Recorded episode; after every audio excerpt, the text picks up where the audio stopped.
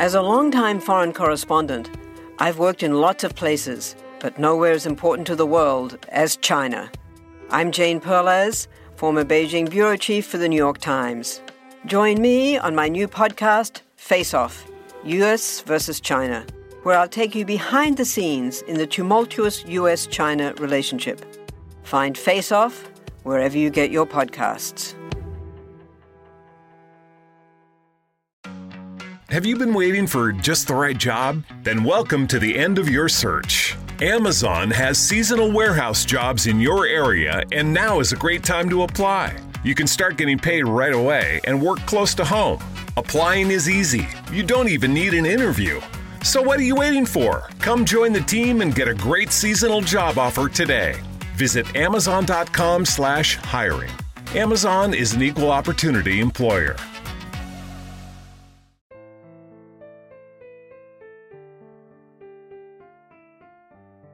Although people had been finding the bones of giant reptiles in the ground for many years, it wasn't until 1842 when a British paleontologist named Sir Richard Owen gave these terrible lizards the name dinosaurs. As a result, for a few decades at least, England was considered the epicenter of paleontology, the United States still being considered little more than a scientific backwater. That all changed between 1870 and 1890 when a pair of brilliant American paleontologists rose to the forefront of the field, publishing more than a thousand scientific papers between them and introducing the world to dozens of new dinosaur species. Edward Drinker Cope was born in Philadelphia on July 28, 1840, to a prosperous Quaker family. Although he had a few periods of formal education, Cope was primarily a self taught prodigy. He published his first scientific paper at the age of 18. His father encouraged him to carry on working on the family farm, but Cope had bigger dreams of becoming a scientist, and eventually his father accepted his son's dreams and helped him pursue them. After doing considerable traveling throughout Europe, he returned to the U.S. and, using his father's connections, Edward Cope obtained an honorary degree from Haverford College, which allowed him to take a teaching position there. He later parlayed that teaching position into a number of other prestigious positions in the scientific community, and built a reputation for himself as a charming and brilliant scientist. Othniel Charles Marsh was born on October 29, 1831. He was a poor farm boy from rural New York, and he might have remained that way were it not for his wealthy uncle, George Peabody. The legendary philanthropist put his nephew through Andover and Yale. Then in 1866, Peabody insured Marsh's place in society by giving a major endowment to Yale. In return, Yale named O.C. Marsh as their first chair of paleontology. It was an unpaid position, but one that would provide him with considerable power and prestige within the scientific community. Marsh was a firm believer in Charles Darwin's theory of evolution, which instantly put him at odds with Cope's Quaker upbringing. Marsh was always considered to be a slower and more deliberate thinker than Cope, and much more politically savvy, which would help him in his career in years to come. Each of these men were responsible for advancing and legitimizing the science of paleontology far beyond anything that had come before. So, of course, the two of them did the only sensible thing a couple of the most brilliant and respected scientists at the top of their field would do they went to war.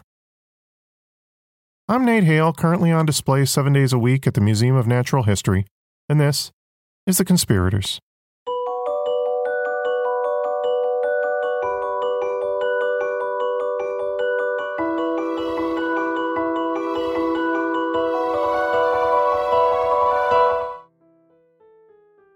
The way fossil hunting worked back in the 1800s probably isn't quite what you're picturing in your mind. If you're like me, you probably imagine something like the early scenes in Jurassic Park, with a group of dirt cake scientists out digging in the desert. In actuality, it was pretty rare for a scientist in that era to go out in the field and do his own digging. Rather, in most instances, scientists relied on local diggers to unearth new specimens and ship them to their labs where the scientist would then get the rights to study and quite possibly name them. That is, if it turns out the scientists managed to get their hands on a species that hadn't been discovered yet. Because so many people were digging up new fossils all across the United States, this turned into a veritable scientific gold rush, with paleontologists around the world hoping to make a name for themselves by discovering the next new dinosaur.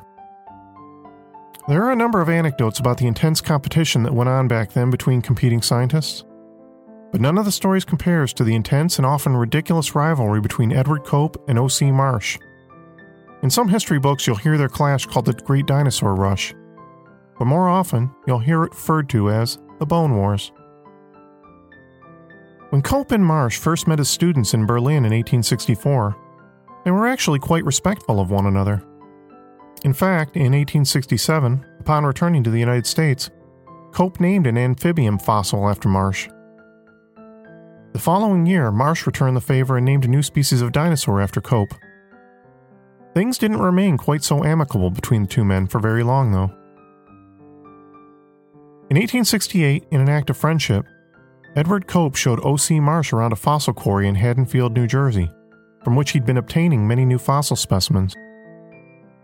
What Cope didn't know was that Marsh wasn't quite the friend he thought he was. Marsh secretly resented Cope for his wealthy upbringing and lack of formal education, and he didn't consider Cope to be a real scientist. Marsh went behind Cope's back and cut a deal with the quarry owner to send any new fossils directly to him at Yale. When Cope found out what Marsh did, he was stunned and furious at the betrayal.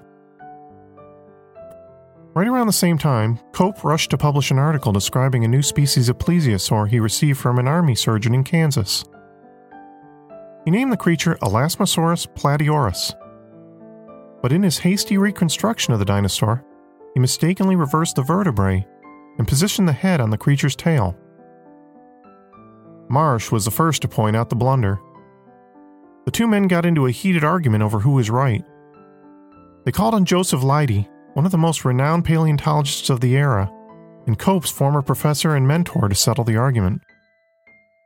Leidy took one look at the specimen and agreed with Marsh's assessment that Cope had made a huge mistake. Publicly humiliated, Cope quickly published a correction and tried to buy out every copy of the scientific journal where he'd published his original findings. But the damage had been done. So the story goes that Marsh kept several copies of the article for himself and delighted in showing them off to friends and colleagues. One little side note to the story is that years later, Marsh made his own massive blunder and managed to inadvertently invent a new species of dinosaur that we're all familiar with today, even though it never really existed. In 1877, Marsh discovered the partial skeleton of a long necked, leaf eating dinosaur he called Apatosaurus. Two years later, he received another partial skeleton of what he believed to be a completely different and unknown species of dinosaur. He was wrong, though. It was just a more complete Apatosaurus skeleton. In order to complete the skeleton, Marsh attached the head of a totally different dinosaur, the Camarasaurus. From there, Marsh unveiled his new species of dinosaur to the world, dubbing it the Brontosaurus. A name that conjures up visions of Fred Flintstone and many people even today. By 1903, Marsh's mistake was spotted by other scientists, but the damage was done, and the Brontosaurus has lived on in books, movies, and children's imaginations ever since. In the 1870s, word began to reach Marsh and Cope that the American West was practically littered with dinosaur fossils. They each used their personal fortunes and connections to fund rival expeditions into the Western territories. This was a dangerous endeavor because so much of the American West was still untamed and full of outlaws and hostile Indian tribes. As a matter of fact, among the many guides Marsh would go on to employ was none other than Buffalo Bill Cody. Cope's first Western expedition would cause friction between him and his former mentor, Joseph Leidy, because one of the territories in Wyoming he was going to explore was an area from which Leidy had already begun obtaining fossils. Things grew even more tense between Marsh and Cope when Cope hired a group of fossil hunters that included a group of Marsh's men. Marsh was furious, of course, although the two men claimed they were still loyal to Marsh and were just doing it for the money. By 1873, Marsh and Cope weren't even hiding their hostility towards one another anymore. Both men took to sending out hasty telegrams in order to secure both bragging and naming rights to the new species they were discovering. The problem was the two men were often naming species that weren't quite so new after all. In many instances, Cope and Marsh were naming and renaming species that had already been discovered. Throw into the mix the fact that they were both at the mercy of the telegraph operators, who had to type in the complex and unusual nomenclature Cope and Marsh dictated to them, and it created scientific naming chaos. In their haste to best one another, Cope and Marsh named so many species that there are still contested scientific names that haven't been completely sorted out to this day. Competition grew so heated between Cope and Marsh that Joseph Leidy tried to keep up with them, but he eventually just gave up. All the dirty tricks and double dealings that went on between the two rivals were enough to drive Leidy to quit the field of paleontology entirely. Paleontology's loss actually turned out to be good for society, though. After quitting the dinosaur hunt, Leidy turned his attention to studying other life forms and became a leader in the field of parasitology. His work helped discover the cause of trichinosis, parasitic worms that grow in undercooked food. There's little doubt that many lives were saved by Leidy being driven out of the field of paleontology by Cope and Marsh's antics. In 1877, a schoolteacher from Golden, Colorado sent fossil samples to Marsh and Cope to see if either was interested. Marsh paid the man $100 to keep his mouth shut and not inform Cope, but it was too late. Cope already knew. As word got out that Marsh and Cope were competing for fossils, a lot of diggers began to realize they had an opportunity to make some real money off these two men. When some railroad workers discovered a massive bone field northwest of Laramie and Como Bluff, they informed Marsh first, threatening to reveal their find to Cope if he didn't pay up. Marsh paid a large sum to keep them quiet. He dispatched an agent, Samuel Wendell Williston, to take charge of the dig site. Word got around about the arrangement, though, and as the story got passed around, so did the amount Marsh paid get exaggerated. Cope sent his own men to negotiate for specimens, but when the asking price grew too high, he gave his men another order get the bones from Marsh using any means necessary, even if they had to steal them. One of Marsh's men later grew frustrated with his boss's inconsistent payments, so he flipped sides and began to work for Cope, helping him to steal his former employer's fossils. Thus began a campaign between the two groups of spying, bribery, sabotage, and physical attacks against one another. On more than one occasion, the two groups threw rocks at each other and drew pistols to scare the others away. On one occasion, Cope himself apparently snuck into Marsh's camp in disguise and managed to win over many of his rivals' workers with his warm and charming personality. Back in his own camp, Cope grew so frustrated with the number of fossils Marsh's men had stolen from him that he had his own men steal a train full of Marsh's fossils and had it redirected to him in Philadelphia. Marsh was so determined to come out on top of their bitter feud that he resorted to stealing skulls from an American Indian burial platform, violating numerous treaties in the process. Marsh became so protective of his own fossil sites, there's even a story that says he had his men use dynamite on one of his dig sites to prevent Cope from getting his hands on any of his specimens. That same year, in order to get his work recognized, Cope purchased his own journal, The American Naturalist. The journal would prove to be a financial drain on Cope's personal fortune, but it was also a perfect outlet to get his scientific findings published.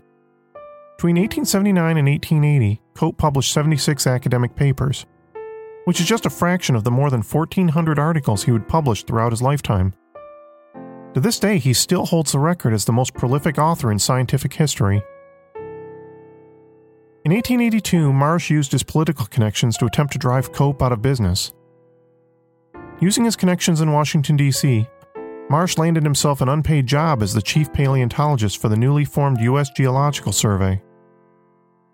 This gave him not only access to federal funds, but also to the legitimacy and political power that came with the position. He used his power to cut off any government funding Cope had been receiving. This left Cope in a tough financial spot. His personal fortune that he'd inherited from his father was rapidly dwindling. In a desperate effort to keep his expeditions going, Cope invested what was left of his money in a silver mining venture in New Mexico. But the deal went bust, and Cope lost everything. By 1890, Cope was separated from his wife and child and living alone in a small apartment in Philadelphia. He did manage to get a job as the head of the National Association for the Advancement of Science, but it wasn't enough to prevent his downward spiral. He had driven himself nearly to bankruptcy with his insane competition with Marsh. All he really had left in the world was his enormous fossil collection. Marsh made a huge mistake when he tried to seize Cope's collection, believing they'd been collected with federal funds. But Cope had itemized receipts going back 20 years to prove that nearly everything in his collection had been paid for out of his own pocket. This attack was the final straw for Cope. The only avenue he had left to strike back at Marsh was in the press. For years, Cope had been collecting information on every dirty deal and scientific impropriety Marsh had ever been involved in. He turned all his notes over to a journalist at the New York Herald, and in two weeks, the headline, Scientists Wage Bitter Warfare, set off a wildfire of accusations. The Herald published stories accusing Marsh and the USGS of corruption, gross incompetence, and misuse of government funds. Congress investigated and slashed the USGS's funding and eliminated the Department of Paleontology entirely. Marsh lost his job and all his political clout. To make matters worse, the Smithsonian Institute demanded Marsh turn over a substantial portion of his fossil collection, since much of it had been collected using government funds. This was the very same attack Marsh had attempted to use on Cope months earlier.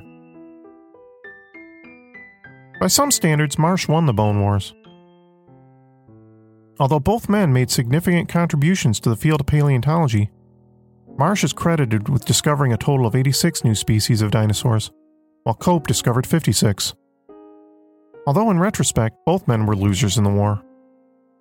Both of them had managed to irreparably damage their reputations. The financially destitute Cope tried to sell his beloved fossil collection but found it nearly impossible to find a buyer willing to pay what it was worth. He finally settled for a payout of $32,000 from the American Museum of Natural History. In 1897, with nothing left in the world, Cope fell ill and died at the age of 56. Marsh didn't fare much better. Two years later, in 1899, at the age of 67, Marsh died of pneumonia. At the time of his passing, he had just $186 in his bank account. Cope and Marsh's outrageous and destructive behavior also managed to cement their place in history. Despite the often ridiculous nature of their rivalry, the two men are still considered giants in the field of paleontology. Many species have been named for both men in tribute, and both their houses are designated National Historical Landmarks. Although the Bone Wars came to a sad ending, there's still one battle between Cope and Marsh that remains unresolved. Before his death, Cope left his body to science, on the condition that scientists dissect his skull to determine whether his brain was bigger than Marsh's. Marsh declined the request.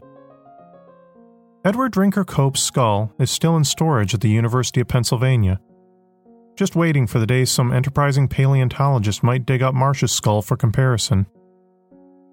Just as long as he or she doesn't mix them up.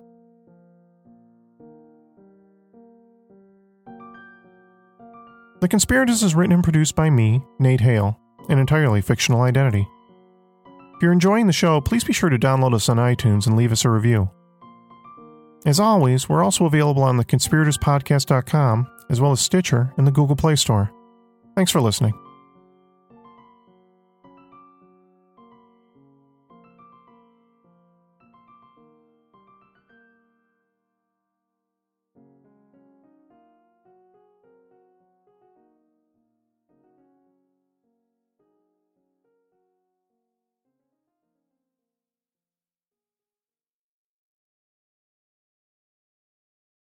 It seems like kids these days aren't going through an awkward stage. It's really not fair because Lord knows we did. So, what were you like as a kid? Well, closeted. I didn't understand my vagina. I was psychotic. I was out of my mind. But hey, if there's one thing that connects us all, that just brings people together, it's our cringe. It's being cringy. This is Awkward Stage, the podcast that dives into the most embarrassing moments from the most awkward stages of our life. I'm Nicole, And I'm Alina. and we're your hosts and the trusted guides to draw the deeply buried cringe out of each of our wonderfully awkward guests. New episodes every Wednesday. Find us on Apple Podcasts, Spotify, or wherever you listen to podcasts. Okay, the trailer's ending, so just say something not awkward. Okay.